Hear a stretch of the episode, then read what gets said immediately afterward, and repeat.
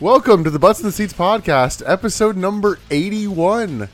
I'm Nick alongside Emily. Hello. Emily, who is sabotaging this intro by uh, telling me I, I do an NPR voice for the start of the podcast. Listeners chime in. Nick's voice is a little NPR at the very beginning of this.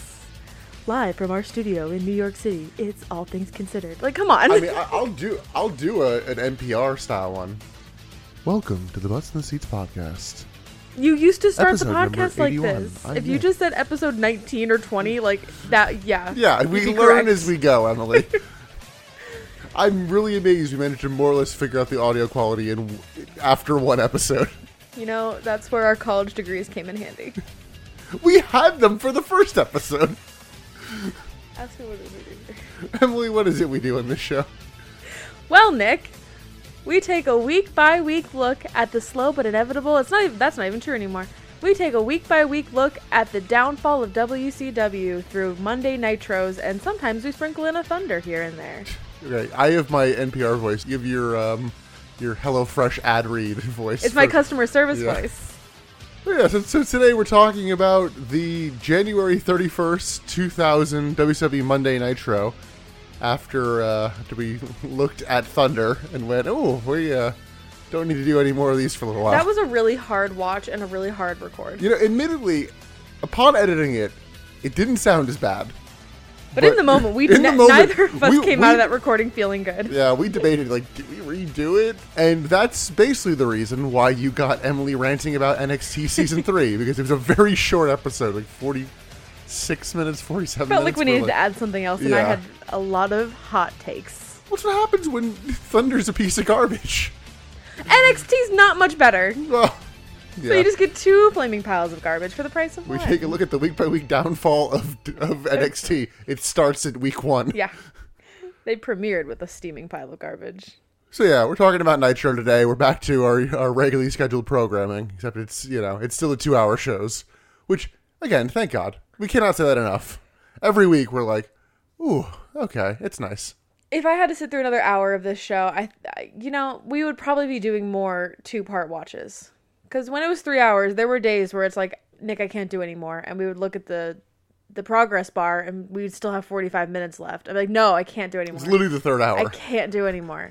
I have to stop." It's literally why we're like, oh, we can watch SmackDown and usually do not watch Raw. We It's never like- finish Raw. it's It's, the too third much hour, TV. yeah. It's too much. And it's not the third hour that's the problem. It's the second hour. Yeah, because the third hour, The third hour, the first hour and the third hour of Raw are usually good. The second hour is filler that they don't know what to do with and we don't want to watch. Cut your roster, cut down your shows, more people will watch. we are recording this before AEW Collision starts, and so I have no idea what that's gonna involve because trying to do three kind of major shows, although even then they've kind of downgraded Rampage. Now you want to kind of honor the past, but when people are like, "Hey, this show might oversaturate your product," and you design the logo after WCW Monday Nitro, maybe not the best idea. I think I've seen this film before. and I didn't like the ending. Emily, we haven't gotten to the ending yet.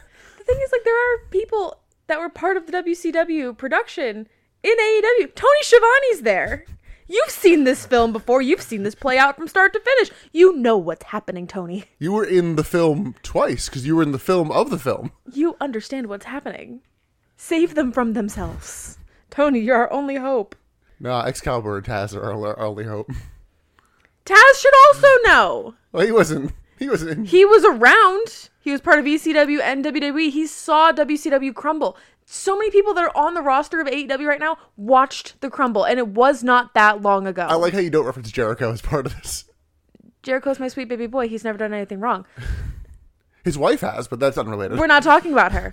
I don't know if Taz ever had a WWE match because it would have been like pre ECW, Yeah. like maybe one. He was there for the invasion. He was Well, he was- there he was- when ECW died. He was there when WCW died. He knows he knows what it looks like Yeah. from either side of this. He actually would have recently debuted in, in WWF in storyline because Oh. he debuts at Royal Rumble 2000. So he's like a week out. And I guess speaking of WWF, Yeah. uh, this is the week the Radicals show up. I was about to ask. Okay. and WWF absolutely murders WCW in the ratings this week. Oh, really? Yeah. Oh. This is a shame because this wasn't a bad show. I'm It not wasn't. dreading talking about this. But the other one's better. Anyway, what was the main event on WWF tonight? I don't know. I think it's next week or the week after where they do the the radicals minus Eddie because Eddie breaks his arm. Yes, so Eddie And- is breaking his arm as and- the show is going yeah. on, right? No, he breaks his arm on SmackDown Oh, okay. because they debut, but they don't have a match. They they Okay. just show up like, in the front row of the crowd. I think it's next week or the week after where they do the radicals and like Triple H versus it's like The Rock, Kane, and Too Cool. Main event: Scotty Too Hottie. Scotty. Talk about a boy. I love him so much. I could just go on a rant for 45 minutes about how much I love Scotty Tuhati. That man is the owner of my boy stable. Putting Emily in charge of the eventual Patreon might be a mistake. This is just going to be a love fest on Scotty. And then this week is a love fest on the Hurricane. And then we're going to talk about Al Snow. it's just all of a- Oh, my favorites. No, okay, it was a love fest, love fest, and then we're gonna talk about Al Snow. I suppose that- I do love Al Snow, but he's got a lot going on. I, I'm imagining Emily just sits me down, and I'm like, "We didn't watch anything." And like, no, no, no, you're just gonna, you know, you're, You're just listening. just here for a ooh or yeah, Now you're the color commentary. Should we talk about the show? yeah. I was gonna say we should get into this. It's the January 31st, 2000 WWE E Monday Night Show. In case you forgot from like 10 minutes ago when we said it, live from Wilkes-Barre, Pennsylvania. Not Wilkes Bar. which, yeah, we both learned that wh- when they said it, and they kept saying it, so I assume it's right. Which makes sense because Pennsylvania has, uh, you know, they're known for their weird name towns. So we start the show with a Thunder recap video package, and We didn't have to watch Thunder because they recap fucking yeah, everything. and admittedly, we watched the recap package, and I go, you know, we're kind of in the same spot we started in. If you miss Thunder, Sid's still champion. You Yeah. didn't miss anything other than a weird bullshit swerve. The fact that they changed the title, they literally could have just done, could have done. Well, we did in the match, so you're the champion, but I'm gonna face you tonight on th- on Thunder. yeah. They're just very tr- clearly trying to get people to watch Thunder. And Emily, I mean, I guess okay. I guess it is important we watch that match because uh, it's be the last Kevin Nash match we see for a few weeks. yes. Because Kevin Nash slipped on some ice getting out of his car No, he didn't. and now needs to have No, surgery. he did not. Kevin Nash pushed a baby carriage out of the way of a moving bus. We'll Kevin get- Nash is a hero. We'll get to that later. In reality, Kevin Nash slipped on some ice getting out of a car, hurt himself, and now is now needs surgery. He's gonna be out for like six weeks ish. Crazy. He's still gonna be on TV in like a non wrestling role, but he's not here this week. I'm wondering if they know he's gonna miss six weeks or gonna need surgery or whatever. Because the fact that Bret Hart is also hurt, and they're like, we don't know when he's gonna be back, but he'll be back. Except he won't. No, he will not. I'm thinking that because Kevin's is probably more visible than Bret Hart's is, Yeah. I think they might have more of an idea of like, oh, you're injured, but like you slipped on ice.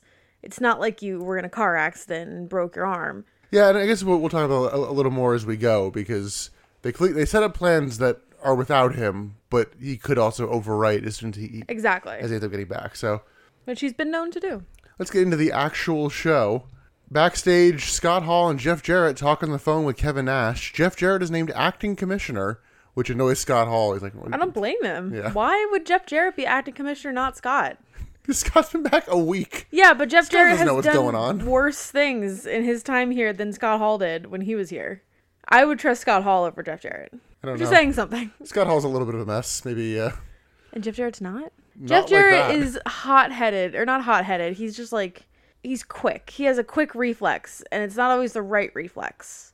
He's very quick to anger. So they all head towards the ring. They don't make any mention of why Nash is gone in actuality here. Uh, oh, additionally, I noted because this is actually where I noted the the, the real reason, unrelated to all this, but little backstage scuttlebutt. No, Uh, s- don't say that word. Sorry, I forgot. Emily saw the Little Mermaid, and I loved The Little Mermaid, but the worst part was that new Scuttlebutt song. It's the worst song I've ever heard Lin Manuel Miranda write. It was bad. but uh, Steven Regal has been released by WCW. Yeah, I didn't even know that he was owned by WCW. Yeah, he hasn't appeared on the on Nitro in a while, but he's been. I don't even remember saying our goodbye to him. we did a little one. I mean, it was one of those where he wasn't a big fixture on the show, so we No, he wasn't. And then he was gone for so long, I thought we just both like forgot about him. I think he was on like Saturday night, maybe a Thunder or two, but The the old personal demons is kind of the culprit here. Ah, We then get an abbreviated Nitro opening and opening pyro, and a new commentary team of Tony Schiavone, Mike Tenay, and Mark Madden. it's the kiss of death. Em- Emily, how long did it take you to be over Mark Madden? Well, by the end of this show, he's my least valuable player. Yeah, that is not a category, unfortunately. Oh, maybe he's my worst bit. Yeah, I, I was like, I wonder how he's doing. Like, has it been exaggerated? And I'm like, No. God, he comes off like an obnoxious prick. And Yes. Look- and not in a like I'm putting this on as a character kind of way. yeah, yeah. Like, Bob, you know, there's an art to being a heel commentator and being a Michael. Co- Actually, there's the tie into NXT season three. Oh, God. annoying prick commentators. Michael Cole was great in, tw- in like the 2020s. He's awful here. Yeah. But yeah, um, I did manage to find out a search of this like database kind of thing. Bobby Heenan will do one Thunder, and I think other than that, it's just Saturday Night and Worldwide and other random crap. But Hmm. Okay. it's not a Thunder we're going to review. So we won't see him again. I don't believe so. Okay. I mean, you know, who's to say he won't not gonna show up in some sort of weird backstage interview or some panel, but not as a commentator. You really are covering your bases after the Jericho thing, aren't I you? really am. I actually DM'd Jay from OSW that I'm like, hey, just so you know, there's this random other warrior return that no one ever mentions. People only talk about the promo. He goes, oh shit, thanks for telling me. he's like a Nobody random, he's knew like about a this. random run in during a fucking disciple match. Yeah, that's not. Wild. So the NWO come out to the ring. Madden establishes early that he's the heel commentator. I'm like, okay, I get it. We get it. You're bad. Jeff Jarrett tells the crowd that he's in charge because it's probably unclear whether or not they saw the backstage segment. Hmm. Steiner then says he brought his own freaks because all the women here in Pennsylvania are fat and has the women show off their outfits. Oh, they did, he didn't just call them fat, Nick. Oh, sorry. Cornbread heifers. I drew a little cow in my notes. They officially welcome Ron and Don Harris into the NWO, and I'm like, yeah. They already were. I mean, admittedly, it was like, hey, you're in, and that was it. So, like, They it, ga- already it gave it the were. pomp and circumstance it deserved. Pomp and circumstance. Jared congratulates Sid for winning the title and is interrupted by a large asshole chant. I'm like, all right. Shocking. Jared says he decides where and when Sid's next match is, and he says it's at Super Brawl. It's going to be Sid versus Jeff Jarrett. Who would have thought? By the way, that's not when Sid's next match is. That's when the next title defense is. That However, makes sense. That makes sense. well, he said I decide when, when his next match is. He like They were talking about the title. I'm willing to let that slide. also you're telling me there's not going to be another title match between No, now but and if then. this is what we're going with, I'm willing to let that slip of the tongue slide. Yeah, and admittedly, kind of lost in all of this is that Jarrett's still the U.S. champion. Yeah, but nobody really cares about. the Yeah, US but like, so it's championship. going to be champion versus champion. Nobody cares. Jarrett also books a six man tag for tonight. It's going to be him and the Harris boys versus Sid and two others. Jarrett says he won't tell you who it is yet and, like, blatantly has not decided who it's going to be. Yeah, he's like, I'll decide that eventually. And then one last thing I will take bribes. Admittedly, this was fairly concise for an NWO It was. promo. I'm like, y- you know what? You got And it. in- coherent. They Yeah. didn't mumble their way through this. Kevin Nash wasn't here to drop some movie reference from like 12 years ago. Like it's old enough to where you might recognize it, but Yeah. you know, not popular. It, like I said, it's whatever movie they're watching on the road. So we have a Super Bowl main event and a Nitro main event. Woo. They never said that it was the main event at Super Bowl. Well, okay, it, it's the title match. I assume it's going to be. I Why would you assume that? think it's mostly has Mm. been.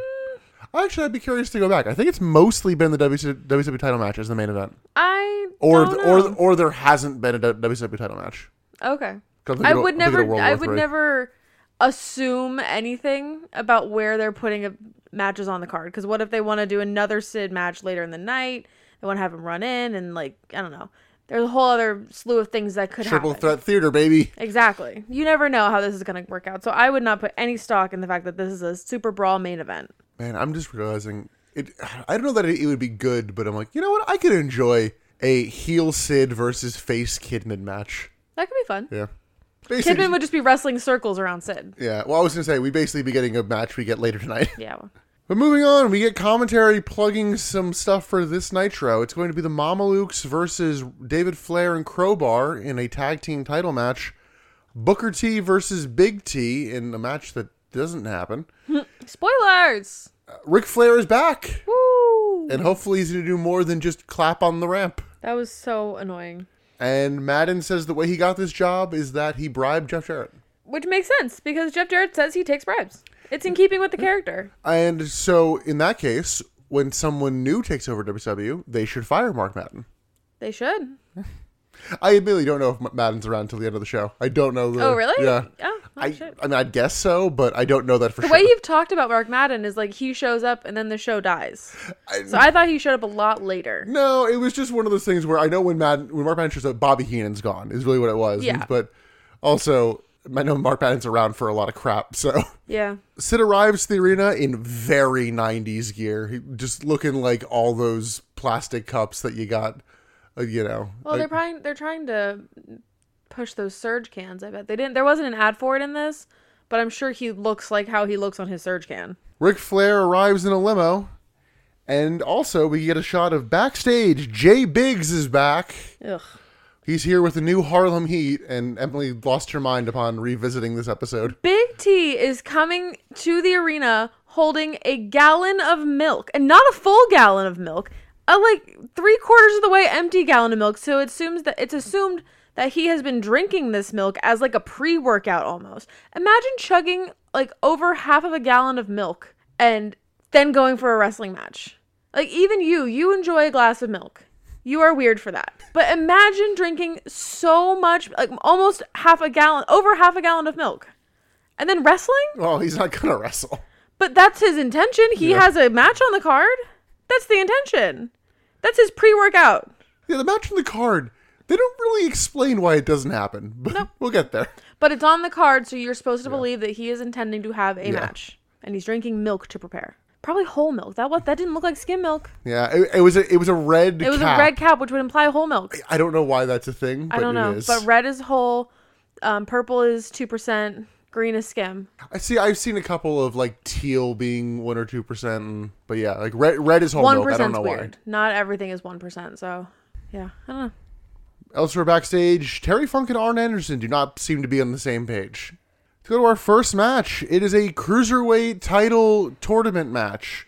It is Lash LaRue versus Evan Courageous, and I don't know whether it's dubbed or not, but Evan Courageous comes out to his old theme and not his three count theme. It sounded like it was a dubbed theme. He then is like, "Oh, I'm gonna go into the whole three count thing. I have a Yeah, solo," it and sounds then super dubbed. and Lash like stops him before then. So I don't know. Uh, we got an early power slam from Evan Courageous, and then a tilt a whirl slam to Evan Courageous. Then then Courageous springboards to the floor onto Lash. Very back and forth. Not a lot of psychology in this one. yeah, it- it was not much to it. Not a lot of uh, catches catch can style here. What? Oh, this is when Mark Madden was starting to say a lot of his lines that um really turned me on him. So I guess it was a lot faster than I thought. So in his commentary in this, he mentioned that he would love to go to a three count concert because it'd be full of teenage girls. Oh yeah. Yeah, isn't that great? He also said Oklahoma pouring barbecue sauce on Medusa, that's peak technical wrestling. And he said that sincerely. Speaking of Oklahoma, we peeked at the Thunder after this. We're not reviewing it. He's now in charge of the women's division. I thought he was gone. He I was shouldn't I be was in told charge of he was gone. anything. Oh my god. admittedly, this is also kind of why we uh, we do this podcast.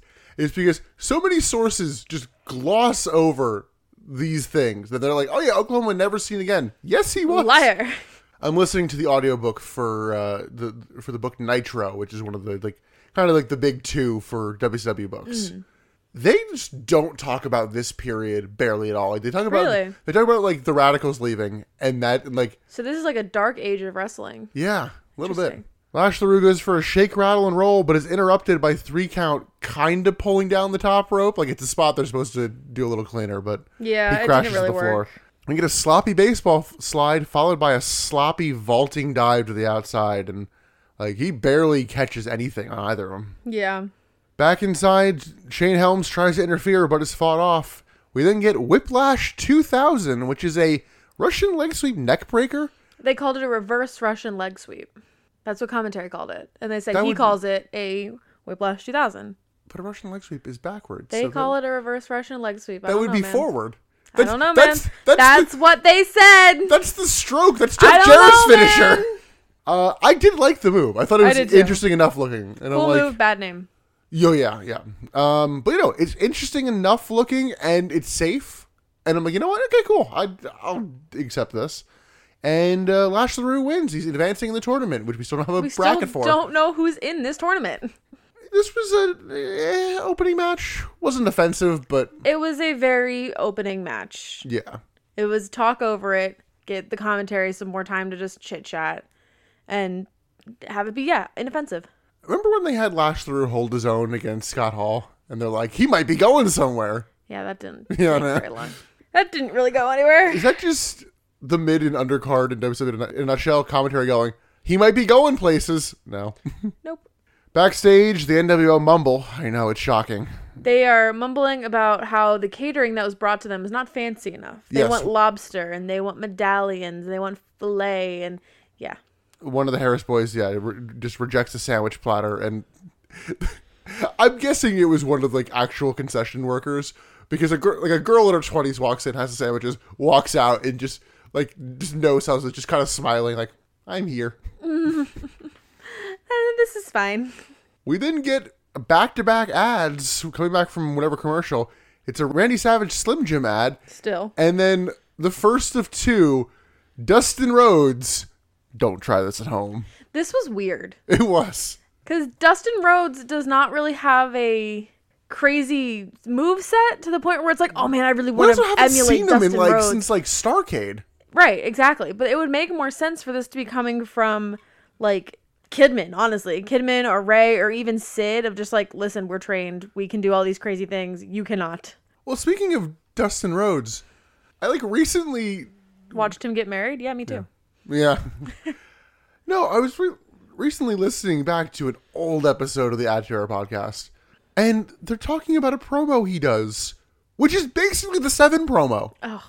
where he goes back to being Dustin Runnels or whatever, and he's like, "Oh yeah, I was Gold Dust, and Gold Dust sucked." And I'm like, "That's the exact verbiage." By the That's way, almost the exact.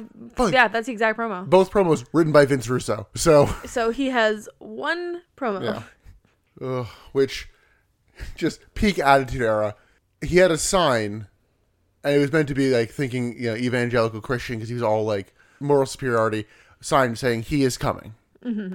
So Emily, you have a guy with a sign saying he is coming. Who do you have him feud with? Val Venus. I don't know. You are correct, Emily.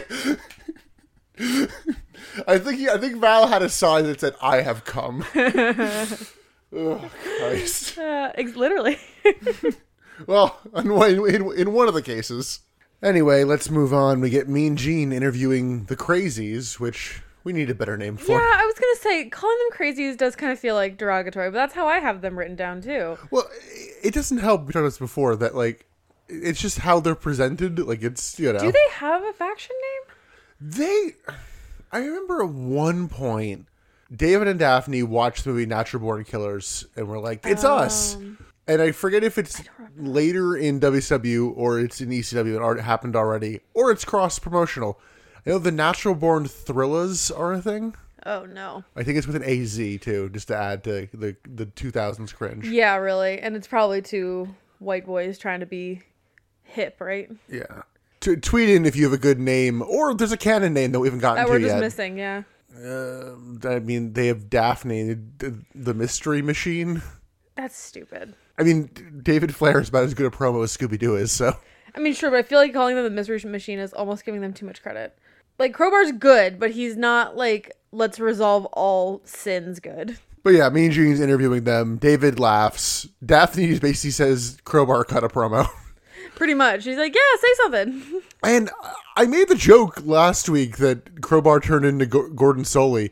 I think he was doing an impression. I've not heard enough Gordon Soley to be like, oh, that was. But commentary Who's kind Gordon of. Soley? He's like the old school WCW announcer. Oh, okay. Yeah. I have and no idea. commentary kind of references that. So I'm like, oh wait, is he doing an impression? He does it well enough, but So maybe. uh, he hops on the mic, does the hard sell, and I'm like, good. It would make good sense. man. It would make sense for him to be doing an impression, like to be in canon with their personality. Oh, yeah. If he's doing an impression, that makes total sense. Agreed. Yeah, it's just one of those things where I'm like, I don't know if he's going for that because I've not watched enough real old school WCW, Which is okay. We don't need to go all the way back there. like NWA territory, not even like we don't need to go back there. We are doing just fine where we are. I don't want to go back to know what's coming in the future. So you're ruling out after we finish, uh, after we get to the end of WW, going back and no, uh, starting the Nitro no, era. I don't want to do that. So they're backstage doing the interview. The goons attack them, The goons. and the bell rings because apparently this is a street fight, and they had some sort of fancy name for what type of Yeah, street. did you write it down? Oh, They're all the same. I don't. It's just some back. It's some hardcore no Yeah. rules match, whatever. It's some Italian thing, but yeah. So we are now in the Mamelukes versus David Flair and Crowbar for the WCW Tag Team titles. Hmm. They actually brawl out outside into the snow for about like seven seconds. I think one person gets scoop slammed in the Yeah. snow, and they go, "That's enough. I'm Yeah, chilly." in case you forgot, we're in uh, Northwest Pennsylvania in the at the end of January. It's cold. I don't know when he would have got there because this match didn't have you know a clean initial start. But Disco Inferno's on commentary. Yeah, I did not make any note of him on commentary. Well, I think the one thing of note is that he basically says, "Yeah, you're never going to see Tony Marinara again." Does he say that? I missed that.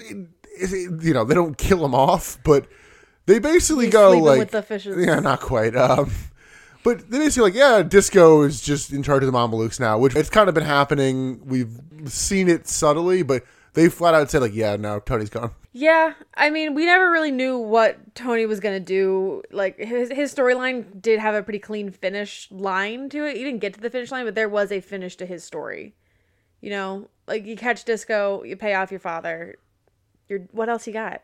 He Yeah, wasn't wrestling. but he didn't pay off his father. exactly. So, they didn't finish his story, but his story always had an end. All right, WrestleMania 40, Tony Marinara, Cody Rhodes finish the story. Oh my god. No, we're going to that WrestleMania. I don't want that. Well, we're going to that WrestleMania, knock on wood, assuming we get tickets. I was going to say, assuming there isn't a pandemic again, because the last WrestleMania we tried to go to was WrestleMania in 2020. Yeah.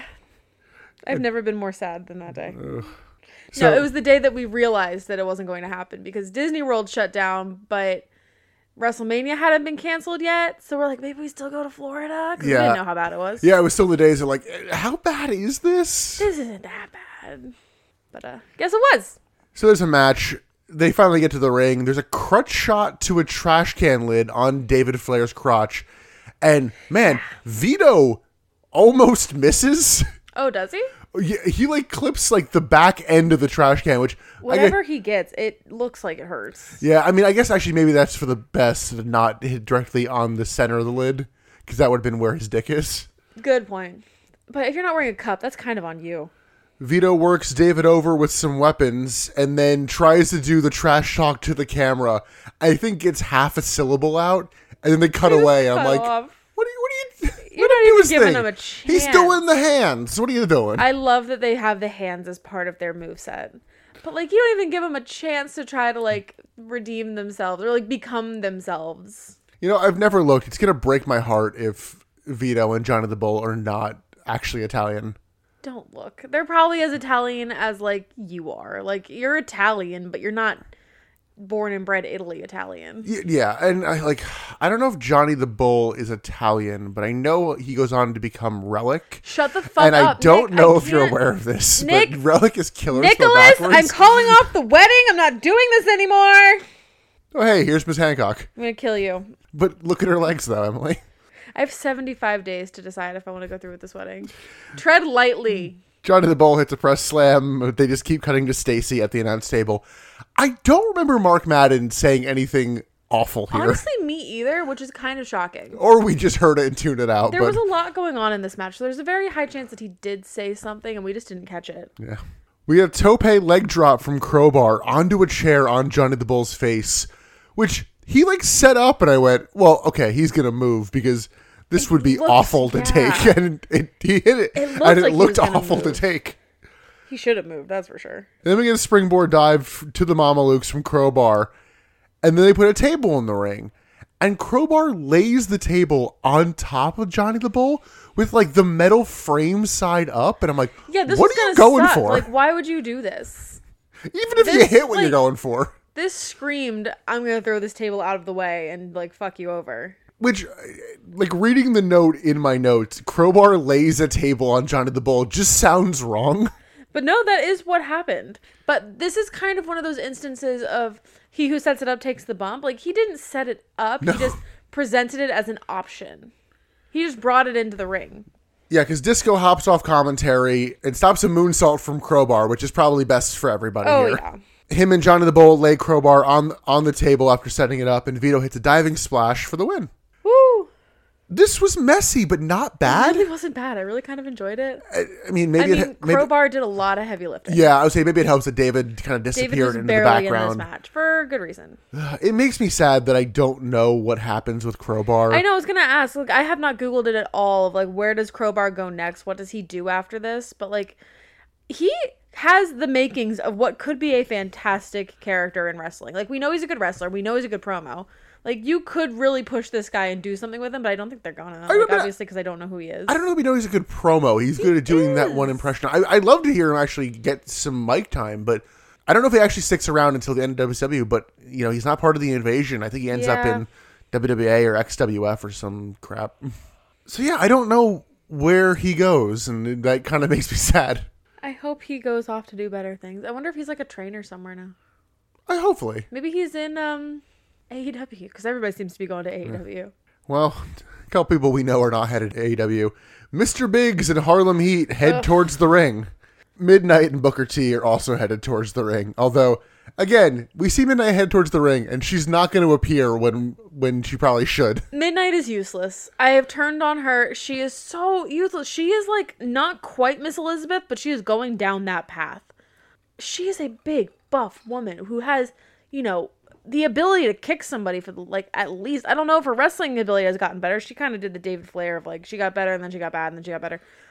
But like try. Yeah, but unlike David, Do anything. I was- Unlike David Flair, I know she just vanishes at some point. Do anything. Elsewhere backstage, Brian Knobs bribes Jeff Jarrett to book Finley versus the Total Package. Not really sure why he picked Lex Luger, but sure. Did he pick Lex Luthor? Yeah, he said it against the total package. In a bit of storytelling we saw a mile away when he said it, I can assure you they'll be in the same ring tonight. We're like, I wonder what that could mean. I don't know that I called it exactly, but I'm like, ah, We that- both caught it. We're like, like- mm, this is gonna be fuckery. whatever it is, it's not going to be Finley versus the total package. no, it was never going to be that. Out towards the ring, Booker comes out and gets a big pop. Like I've said it before, and I know you do, but fucking push this man. And they're gonna have to push him by default soon because they're gonna lose all their main roster Yeah. like main event people. I mean, I'm looking forward to it because this main event Booker should have happened, but Uh, yeah, I don't think he gets the real push until midsummer. I mean, Yeah. may- maybe something happens before then, but I think we still have a little while. And when Booker's coming out, his music suddenly stops and he kind of looks confused.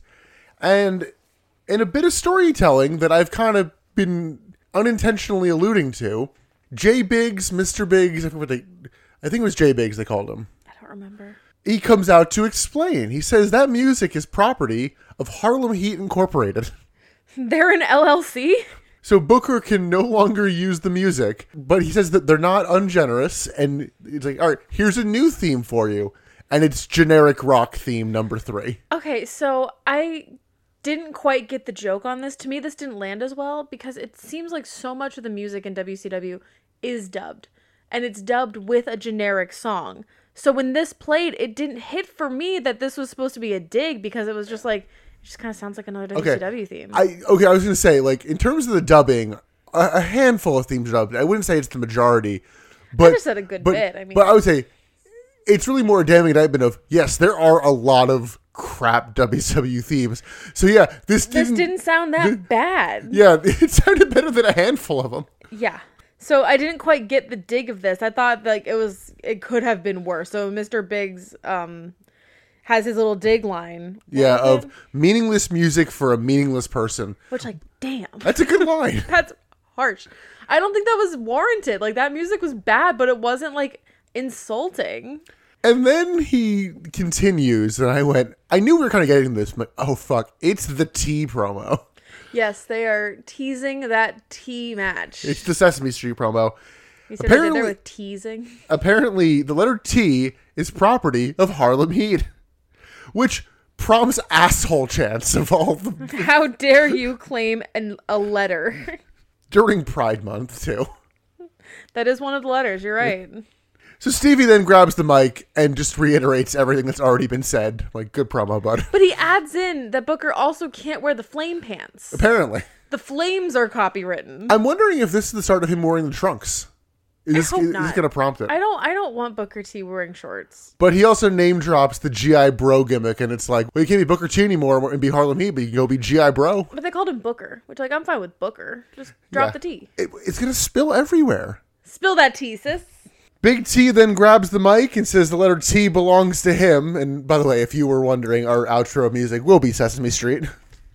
He then offers to settle the name dispute right now, except Jay Biggs is like, no, no, we're not doing that. Despite the match being booked, Yeah, For there is tonight. supposed to be a match in the ring right now. Jay Biggs saw the milk and went, no, no, brother, You are ain't- not You ain't prepared." going out there. Sir, you need to go like purge for a minute because with all that milk in you, you're not putting on a good a good match at all. Well, I don't know that he would anyway. Well, Look, Ahmed Johnson brought good energy. I don't know he- that he was ever known for his good matches. valid. So Mr. Biggs comes towards the ring and he wonders if Booker even has a wrestling license, First which of all, like, what the fuck is a wrestling license? yeah, so I figured this might be a little confusing cuz it's an old school wrestling thing of wrestlers have their wrestling license and managers have their manager's license. And it's basically so that wrestlers can't come out in a managerial role. Like you need your license for Oh, that. okay, You're okay, so, one like, or that the makes other. sense. But the wrestling license seems weird. Yeah, and it was like I don't think they said that's why the match wasn't happening because they tacked it on like I bet you don't even have this. Like, well, d- does Harlem Heat own it or no? And, Right. Because like that would kind of make sense for why the match wasn't happening, Right. but they never outright say that. It's just this is the first time I've ever heard of a license, so I f- it felt made up to me. It felt like you were just coming up with something. And he also implied like if you don't have a license, you're a fake wrestler, you're a phony. Like what does what does A have to do with B? Well, I guess actually, I think they've previously mentioned a license once recently, because there was some sort of paperwork with Liz and the Total Package and Sting. Yeah, but that was But I guess that was more But that was a managerial thing. Yeah, well, manager's license, but Manager's license I c- I am behind a manager's license. That makes sense to me. The wrestler's license is where you lose me. yeah, I mean, athletic commissions, shit like that. I don't know. But that's not a license. What if Booker T is forklift certified? How, how, how Oh, that forklift certified Booker T. him versus Perry Saturn? Yeah, 'cause wasn't that the name of a t- of an episode way Yes. back in the day? So we can't Ju- Mm. we can't re- rehash that. Judy Bagwell is a special guest referee from atop the forklift. Oh my god. So anyway, um, Jay Biggs gets in the ring. So as he's shit talking, Midnight comes out and drags Jay Biggs into the ring. However, she Yeah. comes out like ten to fifteen seconds after Harlem Heat leave. So they had to have crossed paths behind the curtains. Yeah. They had to have been like, "Oh hey, midnight, what's up?" Like, what?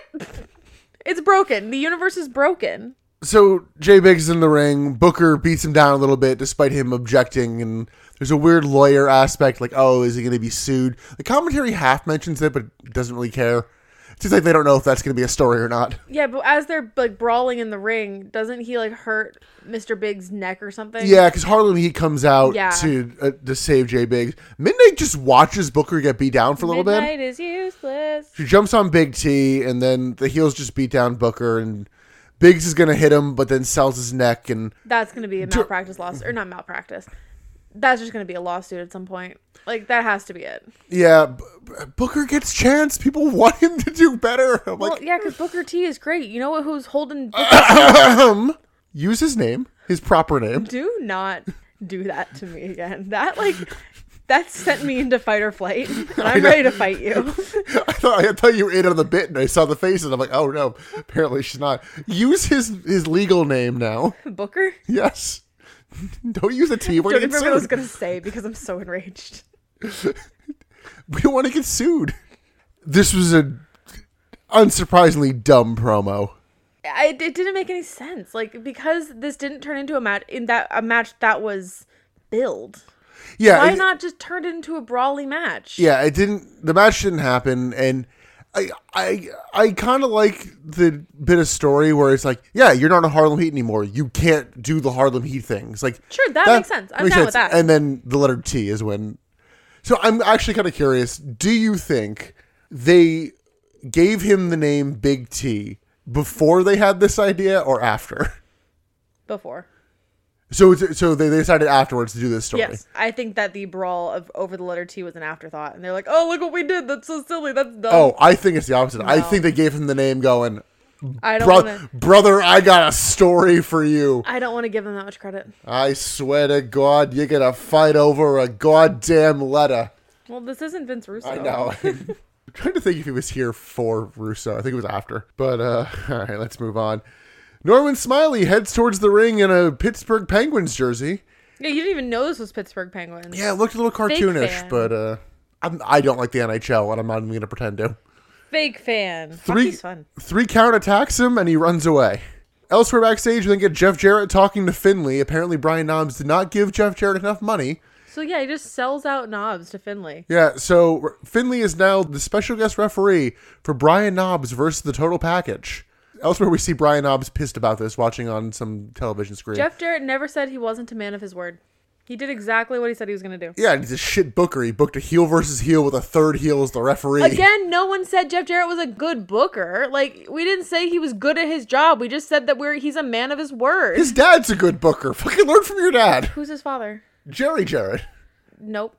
Uh, Jerry Jarrett actually would have, apparently would have been the person to take over the WWF if Vince had gone to prison for the steroid scandal. In 1994, my family was put under attack just like the World Trade Centers. Yeah, I remember that. we continue backstage. Norman Smiley finds the the Kiss Demon's casket. Yeah, he's like running and hiding from three count, and he just kind of hides in the casket, and then oh, scary magic! Casket starts to close on him. But the effects aren't that good, so it just looks like he's pulling the door It does closed. kind of, yeah. But he's screaming, so you don't know what's happening. yeah, additionally, the Kiss Demon's gear is in there. This will come up later. Stupid. Let's go to a match that I was saying should have been happening for weeks or should have been a feud, and it's just a throwaway match instead. It's Kidman with Tori versus The Wall. I will never get excited for the wall. I, I know they're trying to push him, and even as he was coming out, they were like lauding him as this great wrestler, and he's the only one that can take down Kidman or whatever. I don't know what they even He said. lost clean to Sin two weeks But ago. they were lauding this man like he's the best thing that wrestling has ever produced, like the best thing that WCW has ever created. I'm like, he's fucking mid at best. I Yeah. don't get it. I just don't get it. And even in this match, he's so forgettable. Like it's not about him. It shouldn't be about him, at least. The Wall charges the start, and Kidman hits a rebound clothesline. Wall starts beating down Kidman, inclu- including a big press slam. Then hits a backbreaker and a two-handed choke. Follows that up with a gutbuster to Kidman, and then Kidman's put on the top rope, but manages to get away and hits a missile dropkick. Pop up Hurricane Rana to the wall, and the, wa- but the wall catches Kidman out of the air and slams him in a nice kind of feet of strength spot. the wall signals for the choke slam, and then we get Vampiro coming out. Yeah, why are you here? Tori gets in the apron to kind of distract the ref for this next spot because the wall gets Kidman up to do the big chokeslam spot, and Vampiro gets in the top row and hits a diving spin kick. Who he hits this on is kind of relative because he definitely appears to hit Kidman fully. Yes. Howe- Uh, yes. However, Kidman lands on top of the wall and pins him with just like wall laying flat on the ground, meaning this would have somehow knocked out the wall Yeah. because So he doesn't like, just lay down. Like uh, it wasn't like oh Was he he landed in a supposed- small package or Was he supposed to hit the wall and he missed? Was he supposed to hit Kidman and just kind of like was he just here to fuck with the match and didn't matter it didn't matter to him who won? Well- like was he just there to fuck with shit? to add two layers of more questions to this. Vampiro sees Kidman on top, like about to get the pin, looks at it, basically shrugs and goes, eh, "Fine," and leaves the ring. That's why I'm thinking that he just wanted to mess with the match regardless of the outcome. but Kidman then confronts Vampiro on the way out, and they cut away before we can Yeah, hear we don't any we of don't it. know if it was a like, hey, what the fuck man or hey, thanks for that. Like we don't Yeah. know if it was a handshake or a shove. Yeah, it overshadowed any sort of quality or lack of quality in this match. Yeah. I mean, the match itself was kind of eh, but it was just such a messy end that I'm like, I don't know what I meant to take away from this. Right. But there was one thing in this match that really ground my gears. Oh, I forgot about this. How could you forget? So there was a sign in the crowd, and this sign is just the pinnacle of respect the fucking public school system, public teachers, because we desperately need them. because this is embarrassing. So there was a sign that said Tory equal sign apostrophe S ratings. The apostrophe S is redundant. Tory equal sign ratings, that still says Tory equals ratings. X equals Y. You don't put X equal sign apostrophe S Y. That's not how grammar works. That's not how math works. That's not how any of this works. And if you had just listened to your fucking teachers in hooked on phonics in third grade, you would never have had this problem. Emily, uh, there is a worse grammatically incorrect sign I need to tell you about.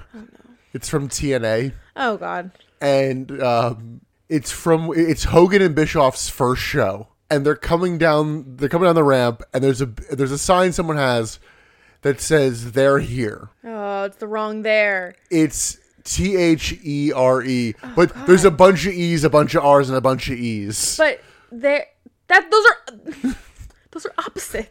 Here and there. and to add to it, Hogan grabs the sign and points to it like, "Yeah, brother, we're here." To the parents out there, please call your student's school and get the principal on the phone and thank those teachers for being there because what the fuck is happening?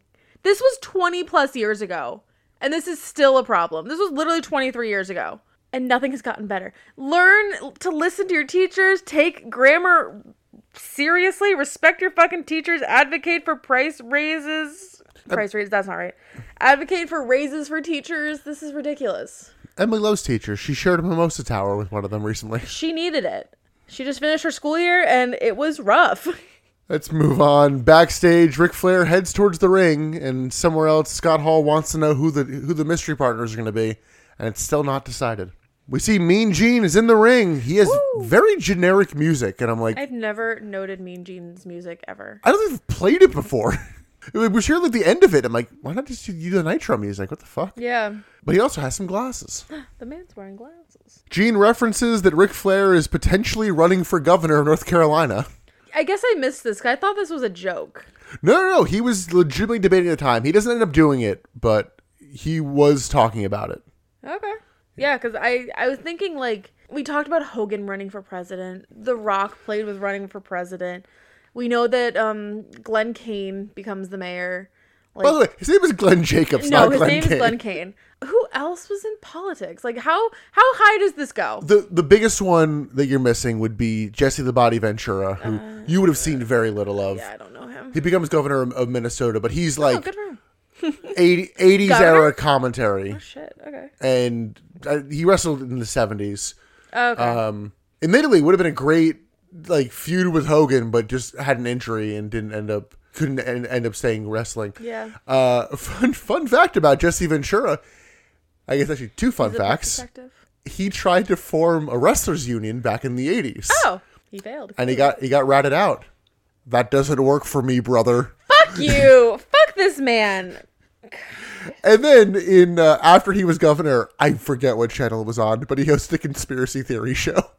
Jesse Ventura did. Yes. Oh, I'm interested. In I don't finding think that. it's a good show. I remember I watched it at the time, but I remember even like 13 year old me, like, this is pretty flimsy. I'm interested in that. Uh, oh, and you're forgetting the most prominent um, Glenn w- Kane. WWE superstar to, to run for politics. WWE Hall of Famer Donald Trump That doesn't count. has been indicted. Also, I don't remember him.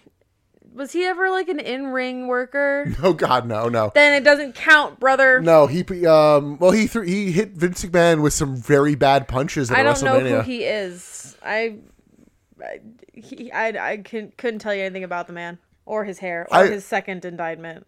I was reminded of a promo that Hulk Hogan cuts at a WrestleMania where they're at one of the Trump hotels. I think it's one of the, the one of the Atlantic City ones where he's like Donald Trump's a Hulkamaniac. You know, the apocalypse is gonna happen. He's gonna let go of all his earthly possessions. It's like, what the fuck are you talking about? I mean, you he, coked he up did asshole? try to have the apocalypse happen. He didn't. Okay, he didn't try, but he didn't stop the apocalypse from happening. That's for damn sure. But Emily, it's been a long time, but it's back from Ric Flair. Did we get it? We get it.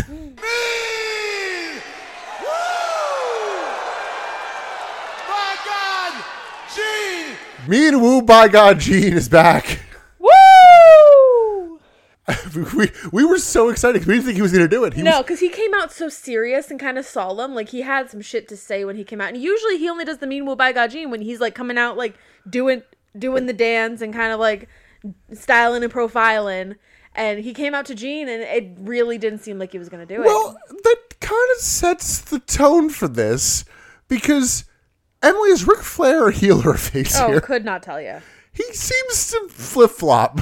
I mean, he's only here because he got paid. He Well, well- outright says that I wouldn't have come to Pennsylvania if the deal wasn't right. Well, we'll get there because he starts off by going, "Yeah, I'm better than all of your local sports teams combined," and they're like, "Yeah, Ric Flair." Ric Flair's the best. He also says that wrestling fans have been starved to see him, and I'm like, yeah, you- you're I not don't- wrong. I mean, yeah, you're not. You're not wrong. Flair soaks in the crowd support and the signs, and is like reading them, and he's like, yeah, Flair is God. I am. I'm great. He also says he's never had a peer in this sport, and at the age of 50, he's still the man, and then references his Space Mountain moniker. Wouldn't I, I honestly like you're telling me all these words that he said I could not catch a single word. He was like so on another plane that I was not catching mo- most of this promo. He says that everyone has missed him and asks Gene if, G- if Gene's missed him, and he's like, you know, I really have. I bet that's true, Yeah, Gene doesn't get to talk to anybody anymore. which is lame. He's still like a good, you know, interviewer, He's just doing the hotline. which is lame. They don't even advertise the hotline anymore. Flair then notes something we've talked about previously that a few weeks ago, the powers to be asked him to be commissioner, but he declined. We haven't gotten a powers to be We- mentioned yeah, in a while. they haven't mentioned powers to be probably since Flair left.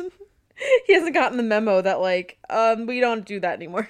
no, it's been after that because remember he got buried in the desert for the Yeah. whole Russo kind of time. So and I Yeah. think I think Nash weirdly mentioned them in very much passing, but I just don't remember the phrase powers to be coming up. he also asked why would you want the greatest wrestler alive to be commissioner? I'm like, "You- Good point. You've been commissioner before. Yeah. Or no, sorry, he was president. He was wa- president. that was not commissioner. which he also has big nature boy chants, which chant I rarely hear. Here's where Flair notes that like I only came back because the money was right, which that might be a little bit of a shoot. I know he's trying Oh, I'm to get sure out of his it's true. contract. I'm sure it's true. He takes off his jacket and wants to clarify one thing, and it's that he has an issue with Terry Funk. He's Which confused. begs the question of like, did anybody know what the plan was last week? He's literally like, I don't know why Funk thought Flair would support him. Like, if we're all feuding, if all the old men don't like each other, what the fuck was Arn and Terry doing last week? I don't know. We'll never know, and it's never going to be followed up on. We're past it. Thunder doesn't count. I guess not, but like, even even Thunder now doesn't make any sense because why did Ric Flair just come out? It was a whole. I don't know, man. He, he had to clap. Yeah, Flair says he doesn't support Funk and then calls him out. And Funk comes out and gets like large boos. Which I don't understand. No. And then he also comes out swinging because he opens up by calling Flair a banana nosed, horse toothed, evil bastard. So there is one thing that Terry Funk does better than I think anybody on the WCW, WCW roster right now, and that is push a narrative. This man can escalate a feud. He can push a story. He can get people invested in an argument or a fight or a character development. He can. He he, is he can- so he- good. He, can create a very weird insult that you know is an insult, like calling someone an egg sucking dog. You're Yeah, like, you just "That- know that's that- not good. None of those words are bad, but in the same sentence, they are coming out of Terry Funk's mouth. I wouldn't want to be an egg sucking dog. but like the word egg, the word sucking, and the word dog, none of those are bad words. No. Yeah, it's impressive. Funk puts over Flair's accomplishments, but notes the jealousy in Flair's voice. And then they start talking about Mick Foley's book a little bit. like, why? It's like it came out in what ninety nine, right? Yeah. So I guess it's kind of new. Yeah, but it's the guy in the other company. Yeah, I mean they're all buddies, or at least Funk and Mick are. Yeah, so for context, Mick Foley praised Terry Funk in his book and put down Ric Flair. And I assume th- this was not the exact wording, but Funk says that in the book, Foley noted that Flair would make a decent sized pimple on Funk's ass. which like is a good insult. Yeah, that's it. It's a very Terry Funk insult. is, That's why yeah. I'm like, I think that's that's you. Uh, Yeah, he probably is. You know, Funk wants Flair to join him against the NWO and tells Flair to grow up, and then tells him to be a goddamn father. like is he wrong? Well, he doesn't start wrong, but um, he gets there because he's like, if David was my child, I'd take him behind the woodshed and teach him how to live. But you won't do that, Okay, will yeah, you, Rick? I'm not I'm No. not team uh, child abuse. I'm not team corporal punishment. But like I understand the sentiment. What Terry Funk is saying is that David Flair needs a father and Ric Flair has been absent. Yeah, but in another one of the confusing is Ric Flair a heel. It's like he won't beat his kid. What a heel! I know. What? Funk tells Flair to go be governor and leave the fight to Funk and Arn. Flair It's says, not going very well Yeah, with no. just Funk and Arn, so why would you do that? "How did you further your cause when you wrestled the demon on Thunder? How is that going?" Right. Flair says that Foley is wrong and then insults Terry Funk's farm, which really How pisses dare off you? Funk. How dare you insult my goats? My goats aren't fake. You use that word. Ric Flair should never been broken in this business. Flair says he'll slap the shit out of Funk, and they actually use that verbiage. And then he tells Funk to get into the ring, and Funk does. Flair then notices and laughs at Terry Funk's shirt, calling him a living legend. And they brawl momentarily until security breaks it up, kinda. Kinda. Like, they're not trying hard enough to break it up, and the two men aren't trying enough to have a brawl because they know security's breaking it up, so it just kind of comes off weird. They mentioned WrestleMania in this promo. Did you catch that? From Starcade to WrestleMania back to Starcade when they're talking about the world titles? Oh, of how many Flair's won. Yeah, I think I think the direct quote from Funk is from Starcade to WrestleMania to Starcade, I have more world titles than you on your little chicken ranch. Or I guess Flair said that. That makes more sense. So how dare you insult the chickens? Not even the goats, it's the chickens. Chickens are lucrative. Flair heads to the back, and Terry Funk wants more. Backstage, Jeff Jarrett notes that they just found Sid's two partners. Hmm. I liked the segment. It was the was a right great promo. It was the- fantastic. It was the right amount of messy. Like, Oh, yeah. we talk about how Ric Flair's style sometimes has them talking over each other, and they let each other be heard enough and had enough back and forth to where this felt good. It felt.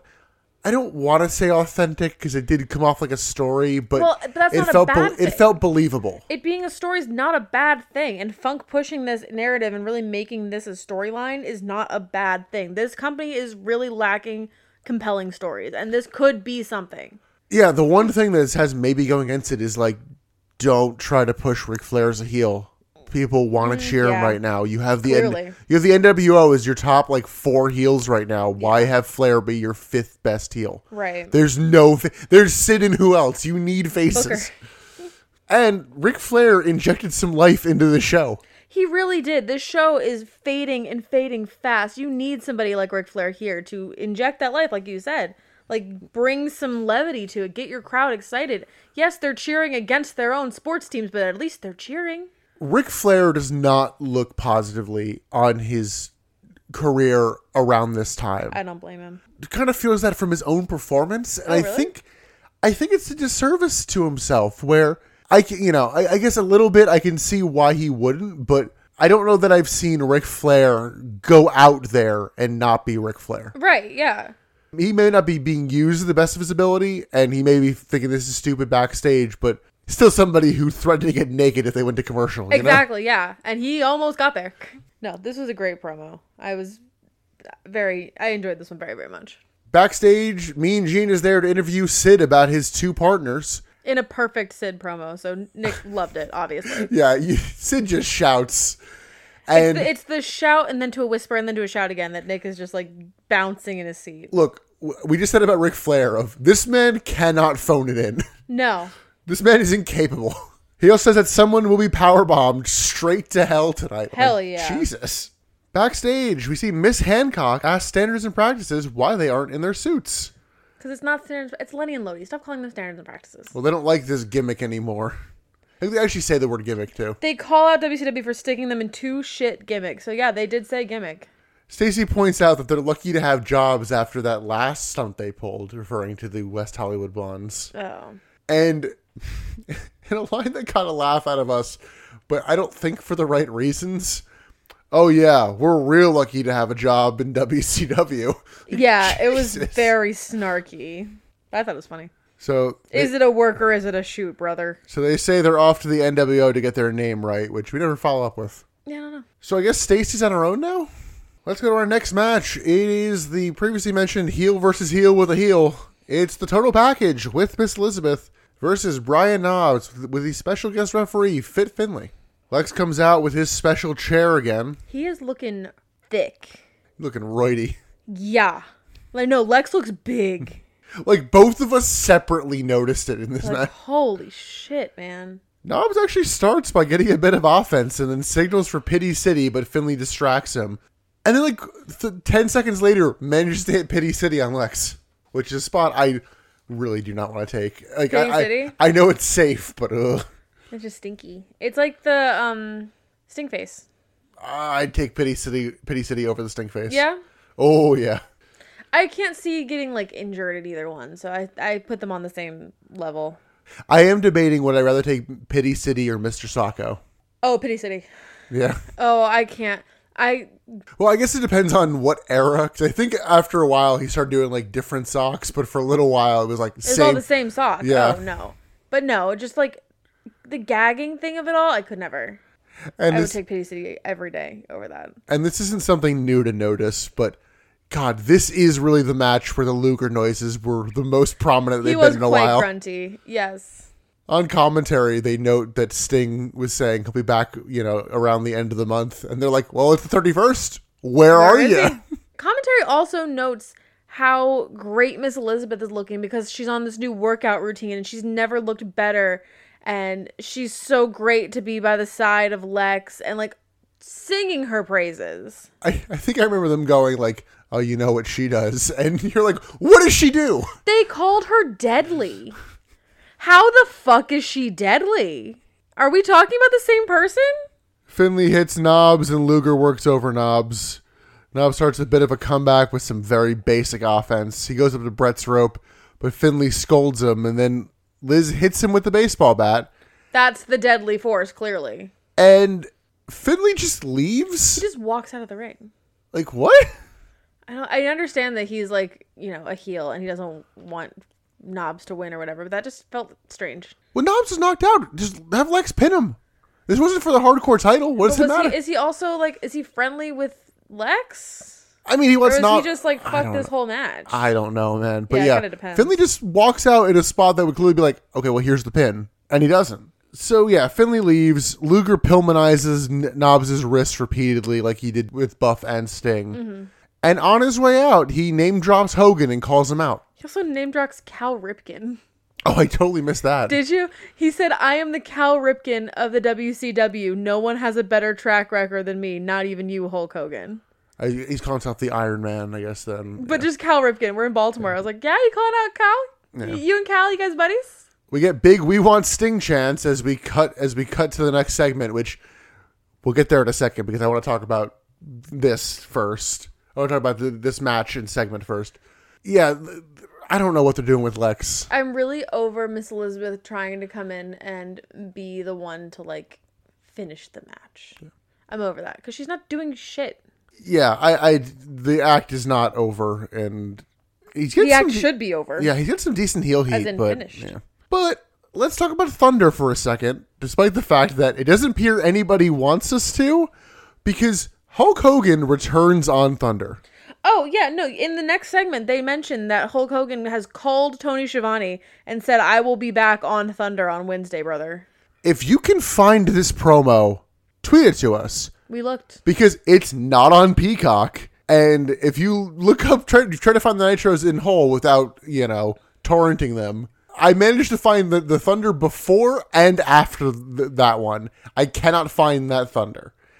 I've read reports of what it is, and basically Hulk Hogan comes out and goes, "All these young guys are shit. There's like three good people. It's me, it's me, Goldberg, and Flair."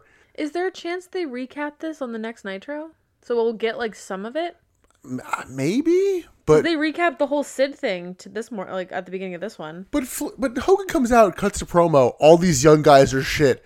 Ah, you know, y- young young up and coming star Lex Luger. Yeah, right. What the fuck? So yeah, in the middle of this Lex Luger and Sting feud, we're gonna do Luger versus Hogan. Why? I don't know. Because I guess they need a reason for Hogan to come back, like something to lure him back to the ring. I don't know. After, Not lure, after but saying like, like two weeks ago, I'm never coming back. yeah, exactly. It's Hulk Hogan. Don't listen to any word that ever comes out of his mouth. He's a fucking liar. Emily still wants to do her list of top five worst examples of, I guess, Worst, worst. fake retirements. Yeah. But her definition of fake retirement is very relative because It's like fake. Qu- if if you come out to the ring and you give a goodbye speech, I'm counting that. Yeah, because we're in watching NXT, we saw John Cena being fired from WWE. But he gave a goodbye speech. Yeah, and I turned to Emily and goes, "All right, I want you to guess how much time do you think he misses?" You're like, "I don't know, two weeks," and I'm like, "He doesn't miss a day." I honestly, Thirty minutes. I forgot to tell you this. I don't think he even misses a house show. Jesus. I think this is where he wrestles as Juan Cena under a Oh, mask. shut the fuck up. I think this is when that happened. John Cena has been fired and quit a couple times, to the point where CM Punk actually even called it out a couple times on commentary. That's ridiculous. back to the show. We get the We Want Sting chant, and we cut backstage to the demon's casket being opened. And Emily, who's in there? It's screaming demon Norman Smiley. He comes out in the full garb, the full face paint, in the full attitude. He is the demon now. I I deemed him Demon Smiley. The part that killed me is what happened after this. yes, because they go to commercial, and, then And it they, comes back to the actual kiss demon with a police officer being like, My jacket's gone. That's all he ever cited was my jacket is gone. I Well- know it's like his cape, but no, it's not even he doesn't even cite that his full gear is gone. He says my jacket is gone. He called the police. He is an undead demon monster. And he called the police because his jacket is missing. Holy fucking Karen demon. What? You are undead and you can't fight your own battle. You had to call the cops to get your jacket back? Are you joking? Emily, you're missing the best line of this. What did he look like? He looked like Kiss. What do you think it looked like? It looked like Kiss. What the fuck? Fucking burying the Kiss demon. We're two shows in. He's, uh, I guess, since the return, he's lost the match to Terry Funk and he had his shit stolen. And he called the cops. You're in the same building. Nothing has left the building. You know that the people in, in there, that one of them has it. And you called the fucking police? The Kiss Demon's swatting Norman Smiley. My God. I can't even imagine. So we go to Imagine calling the cops when you lose your sunglasses or like you can't find your keys in your house and you call the cops. I mean What? I would say you are the white woman of the podcast, so you I feel like you're closer to Oh, that I territory. know. And I should be sometimes I come out and I'm I'm a little Karen-y, but this is something else. Well, let's move on to the match. It's Norman Smiley versus Shane Helms or you sorry, you deem Norman what? Screaming demon. Screaming Demon, which I think is what they call him. They do. I'm standing by Demon Smiley. Unfortunately, I do think it's Mark Madden that calls him the Screaming Demon. So Yeah, Norman is in full demon garb. This like this is fucking great. He's cuz he's committing enough to the bit to where I love oh it. yeah, no, it's good. Helms hits a frog splash and a leg and leg drops. This is where Tony notes that he has hu- huge news. Hulk Hogan will be back on Thunder, Yeah, that's when he gets the phone call. unless you're watching on Peacock. Vader bomb from Helms is countered, and we get the rare airplane spin in this match. Helms gets crotched and falls really hard from the corner. Like it looked rough. but he does like a cool flip with it too to like kind of save himself, or it looked pretty slick. And then Norman Smiley breaks out the giant swing and does it really fucking well. Somewhere, s- a young Cesaro looks on and is thinking to himself, "That is now mine." You know what? This might be when Cesaro was like training. He's not that he's not that old, but he's also not that young. No, admittedly. So the problem is his indie offense has so much shit going into Yeah. it that legitimately I don't know how much he would have broke this out in the indies. However, when he was going through any sort of WWE developmental system or getting signed and all that, I'm pretty sure Norman Smiley would have been there. Do you think Norman I don't know. It's possible. trained Cesaro and taught him the big swing? I don't know if he taught him the big swing, but it was like, hey, you're really fucking strong. You should do this. It's going to look great. This is a cool thing I did once. Yeah. That'd be amazing. We didn't get Norman locking in the chicken wing, which they call by the name they used to. And I'm like, oh yeah, we have seen this. The Norman Conquest. I've never heard that. And he gets the win. The demon then comes out in trunks, which you were With the cops. well, you were convinced the trunks were undies. I did think he was coming out of his underwear because he didn't have his gear. He comes out with the cops with the intention of like pressing charges They chased because they yeah. stole a jacket. It's the Back to the Future. I think he took his wallet. Jesus Christ, man! They chase Norman away, and the demon gets like close to Norman, and they just cut away again. I'm like, stop cutting to other things. Well, because they don't want to see them actually like catch each other because that kind of ruins the pursuit. we get Mean Gene interviewing DDP and Kimberly. It's mostly Kimberly. So I did find this out recently about the DDP Buff feud. Hmm. Like two weeks ago, the segment they did was like one of the highest rated segments in recent Nitro was history. it, like fantastic. it like spiked it, and they go, "Well, that's enough of that." What? Yeah, they, I no, mean, that segment was fantastic. I forget if it was the match or a, a segment between them. They have like But- a promo that they go back and forth. Uh, yeah, I'm forgetting which one. It was wherever it was from the seven, the s- January 17th episode. So maybe it was can that look one. back. But yeah, it got a massive rating, and they're like, "No, let's just end this." And apparently now they're going to be friendly. And it's like, what the? Fuck? Yeah, that sounds right. That sounds like WCW. But yeah, Gene interviews DDP and Kimberly. They're interrupted by the Mamalukes, and Disco pinches Kimberly's butt, which prompts He the touched my butt. which prompts the line, Disco just pinched my butt. Kimberly slaps Disco and DDP beats him up, and we go to commercial. Sorry, I did look back on my notes. This is the main event: DDP versus Buff with referee Kimberly. That was the highest rating. Two weeks ago? The seventeenth, you said? Yeah. Yeah. Okay. Yeah, I, I couldn't remember when things were. So the promo must have been the week prior. Yeah, but so that match got a massive rating. That's crazy. I mean, I remember it being okay. Yeah. I remember Kimberly looking amazing. But so yeah, DDP is beating up Disco, and they go to commercial. When they come back from commercial, DDP's music is hitting. We still don't know who he was slated to be in a match with. I'm guessing It wasn't Disco. yeah i don't know but in the in the interim the music hits and disco is talking to some like backstage hand like can you believe what ddp did and ddp just comes back and beats him up some more And then ta-da, that's now the match. yeah they brawl towards the ring and they stop at the dj rand stand and i'm like DJ Rand's still fucking here. they brawl through the crowd they finally get in the ring and the bell rings diving clothesline from ddp spinning uranagi from ddp we get a russian leg sweep from disco and then he spanks ddp Wow. Disco I'll touch someone's butt. Disco stomps DDP in the corner, but DDP fires up and hits a spinning sit out power bomb. Signals for the diamond cutter, but it's hit with a jawbreaker from Disco. DDP counters a hip toss into a diamond cutter and gets the pin.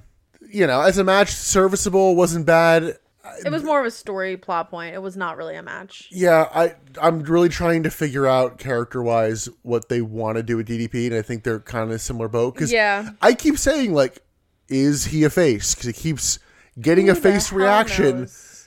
kind of doing face actions with a little sprinkle of heel. And again, here it's like man defends his wife. What an asshole. So I can't tell. and then DDP celebrates through the crowd, and I'm like, is I don't know. I know he's a face soon, but I don't, think know anybody when. knows what he is, honestly. I don't think the writers, I don't think the bookers, I don't think the audience, I don't think DDP knows. Yeah, that probably doesn't help. But the crowd wants to like him, much like Flair. It's one Yeah. of those where it's like, you're not the NWO and you're a big deal. Right. Yay. But let's move into our main event. It is Jeff Jarrett and the Harris Boys versus Sid Vicious, Ric Flair, and Terry Funk. Except not really Ric Flair. Not really. The Harris Boys come out in suits with NWO shirts. Like they're gonna wrestle in the suit pants and the It's NWO the shirts. look. Yeah. Flair doesn't come out at the start. Everyone kind of brawls in the aisle mid entrance. Sid and Jarrett end up on the stage, but nothing of note happens. Did you have a hard time watching this match with the shaky camera? A little I felt like bit, I but- noticed the camera moving a lot more in this match than I've ever noticed it before, and it was like starting to make me dizzy. It was like one cam op. yeah, exactly. And Fun- he's trying to like whip around and catch everything, and it was just like making me dizzy. Funk hits a chair shot on Jeff Jarrett and one of the Harris boys, but Jarrett somehow ends up with the chair, and everyone's just kind of brawling around ringside. Sid and one of the Harris boys end up in the ring as Funk gets slammed on the announce table. Funk tries to weaponize a commentary rolling chair to little effect. Yeah, Sid goes to powerbomb Jarrett, but it's broken up, and people finally get onto the apron like, oh no, it's a tag match. And I'm like, yeah? But then people are still using the still chair. So I'm like, yeah. So it's technically a tag match with no holds barred. The heels, not a tag? the heels work over Funk. Funk hits a back suplex, but the hot tag is stopped, and they keep working over Funk. Funk hits a falling pile driver, but Jeff Jarrett kicks out because the Harris boys are a little late to break up the pin. Yeah, Like clearly that was meant to be like a protected spot. Like nope, never mind. Hot tag to Sid, and he cleans house as Ric Flair finally comes out, but he's here to attack Terry He's Funk. just here to fuck up Funk. He's not here for this match. He's not here to help Sid. He's just here to fuck up Terry Funk. Sid hits a choke slam to one to one Harris boy and a power bomb to the other. Jarrett sneaks in and does his patented tap on the shoulder to turn around for a guitar shot God. and pin Sid, and we immediately go off the air. Oh yeah, it was like hit cut. It was a messy brawl. Although I did type out one of my favorite sentences. Oh, okay. Sid power bombs a Nazi. It's just so clean. It tells you everything you need to know. Yeah, messy brawl. Uh, I'd like Jeff Jarrett winning here in terms of trying to build him. Yeah. Sid has the out of basically of it becoming a th- three on one handicap match. Yeah. It And- really did turn into And that Jarrett one student. uses and Jarrett cheats by using a weapon and like But it's also Charles Robinson and he's the most corrupt of them all. he's not been a heel recently. No, but he's you just can been an kind act. of write everything off. no, if anything, being like- Oh. Slick Johnson's the, the the heel ref currently. I don't know. Whenever I see Charles Robinson, I'm like, oh, nothing you say matters. Thoughts on this show as a whole? Not bad. I No. was not dreading talking about this one, like I said. No, I and I don't know. Maybe Thunder helped that, but I was like, no, yeah, nothing. Nothing was atrocious here. Things were maybe a little bit dumb here and there, but Things like, were definitely dumb. but like, yeah, there was nothing that I'm like pull my hair out over. No, And I'm- this was not like embarrassing to watch. If I- somebody walked in with us watching this, I wouldn't be like, "Oh God, turn it off." yeah, I, I am noting a distinct lack of Tank Abbott from a Nitro that I'm like, this wasn't the Hmm. worst. Shocking. Before we get into best bit, worst bit, and MVP and all that, I do want to take a second to plug our upcoming Patreon again. Oh, We've hell yeah. previously mentioned it. We're still a little unsure of the actual release date of it. We're uh, in the We middle got a wedding. Yeah, we're in the middle of planning a wedding and showers and a bunch of other stuff. Our plan is to have three pieces of media on day one Minimum. one of which is guaranteed to be the original pi- unaired pilot we were going to do of WrestleMania 18, where I am so excited to listen to that again and hear how much my knowledge has changed because what, since, what if it hasn't? How excited no, you since we recorded that, what was that like four years ago? At this point, three years ago, It was er- early 2019. 2020. Or Oh, it was 2020. It was pandemic. It was pandemic because that's a pandemic project.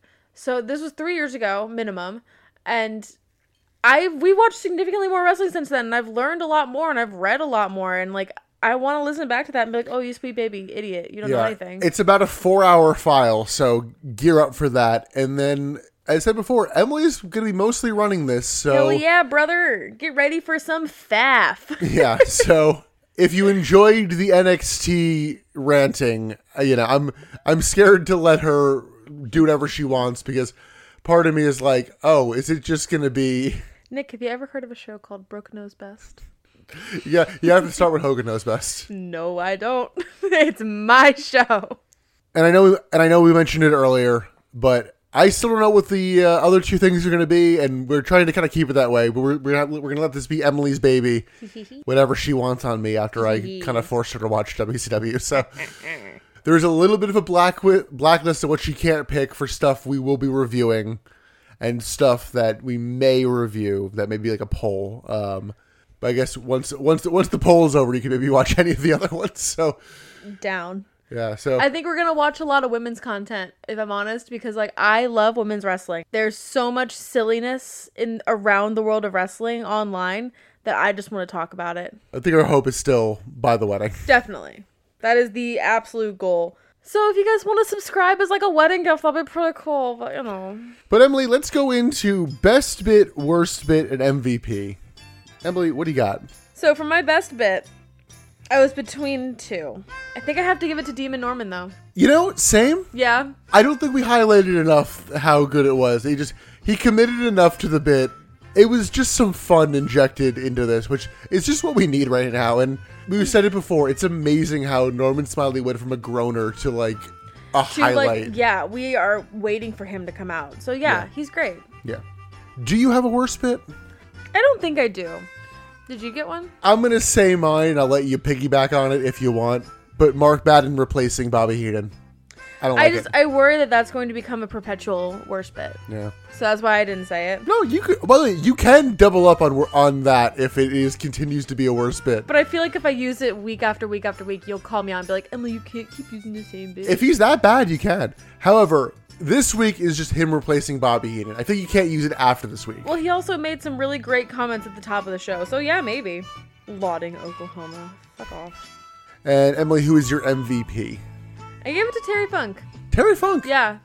I think that that, that Ric Flair promo was one of my options for best bit. I think that that promo became as good as it was because of Terry Funk's involvement. Ironically, I'm giving mine to the other end of that promo. I'll give mine to Ric Flair. Valid. Just the injection of energy is Just so, mumbly needed. for me. I can't understand what he's saying. All right, I, I'm hearing him clearer, so maybe I've just maybe I've You're just probably heard. more used to his yeah, I've just I've just heard His more Ric Flair timbre. promos, so I maybe. Ric Flair brought Mean Gene joy. He sparked Mean Gene's joy, so So that sparked your joy. that's enough. Ugh, but that's gonna do it for this uh, this Nitro. Next up is the next Nitro. wow, what a sell! We have two more until Super Brawl. Emily's Super Brawl was the show last year that made me lose my mind. So, Yeah. it has a oh, reputation. oh no! Now I'm now, like literally my like chest is like getting a little tight. Like, oh fuck! It has a reputation. But you can listen to that episode and all of our other back catalog on uh, on Spotify, Apple Podcasts, Google Podcasts, Amazon Podcasts, Samsung Podcasts, Stitcher, iHeartRadio, and well, God, there's the new one. They're like No one listens on that. Don't even. the fucking Dickies home radio or something, whatever it was. You can also follow us on Twitter and Instagram at Butts in the Pod and Facebook at the Butts in the Seats Podcast. Emily, any closing thoughts? I feel like we definitely uh, made up for the shortness of the last episode with Definitely, we had a The lot length to on say. I this one, didn't yeah. Hmm. realize. But no, I don't have anything extra. I think we said it all. We're actually recording this before you do your NXT red, but are you happy to be done with that soon? It doesn't feel like I'm gonna be done with it soon. I know we're down. Like in current day, we are down to the final three girls in the season, and like it just feels like it's gonna go forever. And if I have to hear Vicky Guerrero say "excuse me" one more goddamn time, I'm gonna rip my face off. I can tell you, that's kind of her whole character. Oh, I know. Oh, I'm aware. So the next podcast arc is going to be the Vicky Guerrero era era of SmackDown. Oh, no. Well, we won't do that, but uh, we will do the next Nitro. And until then, I'm Nick, I'm Emily. Ah. and thanks for listening to the Butts and Seats podcast. Bye.